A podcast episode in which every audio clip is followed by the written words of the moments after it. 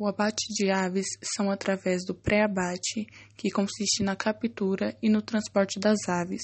O pré-abate tem início com o jejum e a dieta líquida das aves para que haja limpeza do trato digestivo e evitando contaminação. Para o transporte, são utilizados gaiolas.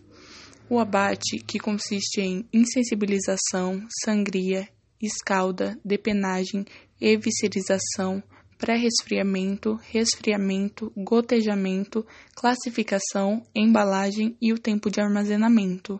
Os principais cortes são sobrecoxa, ideais para ensopados, desossada, sem pele, ótima para se rechear. Coxa pode ser assada, empanada ou frita. Peito, sua carne macia pode ser usada em estrogonofe e salpicão, e moído, coração, moela e fígado podem entrar em farofas e molhos.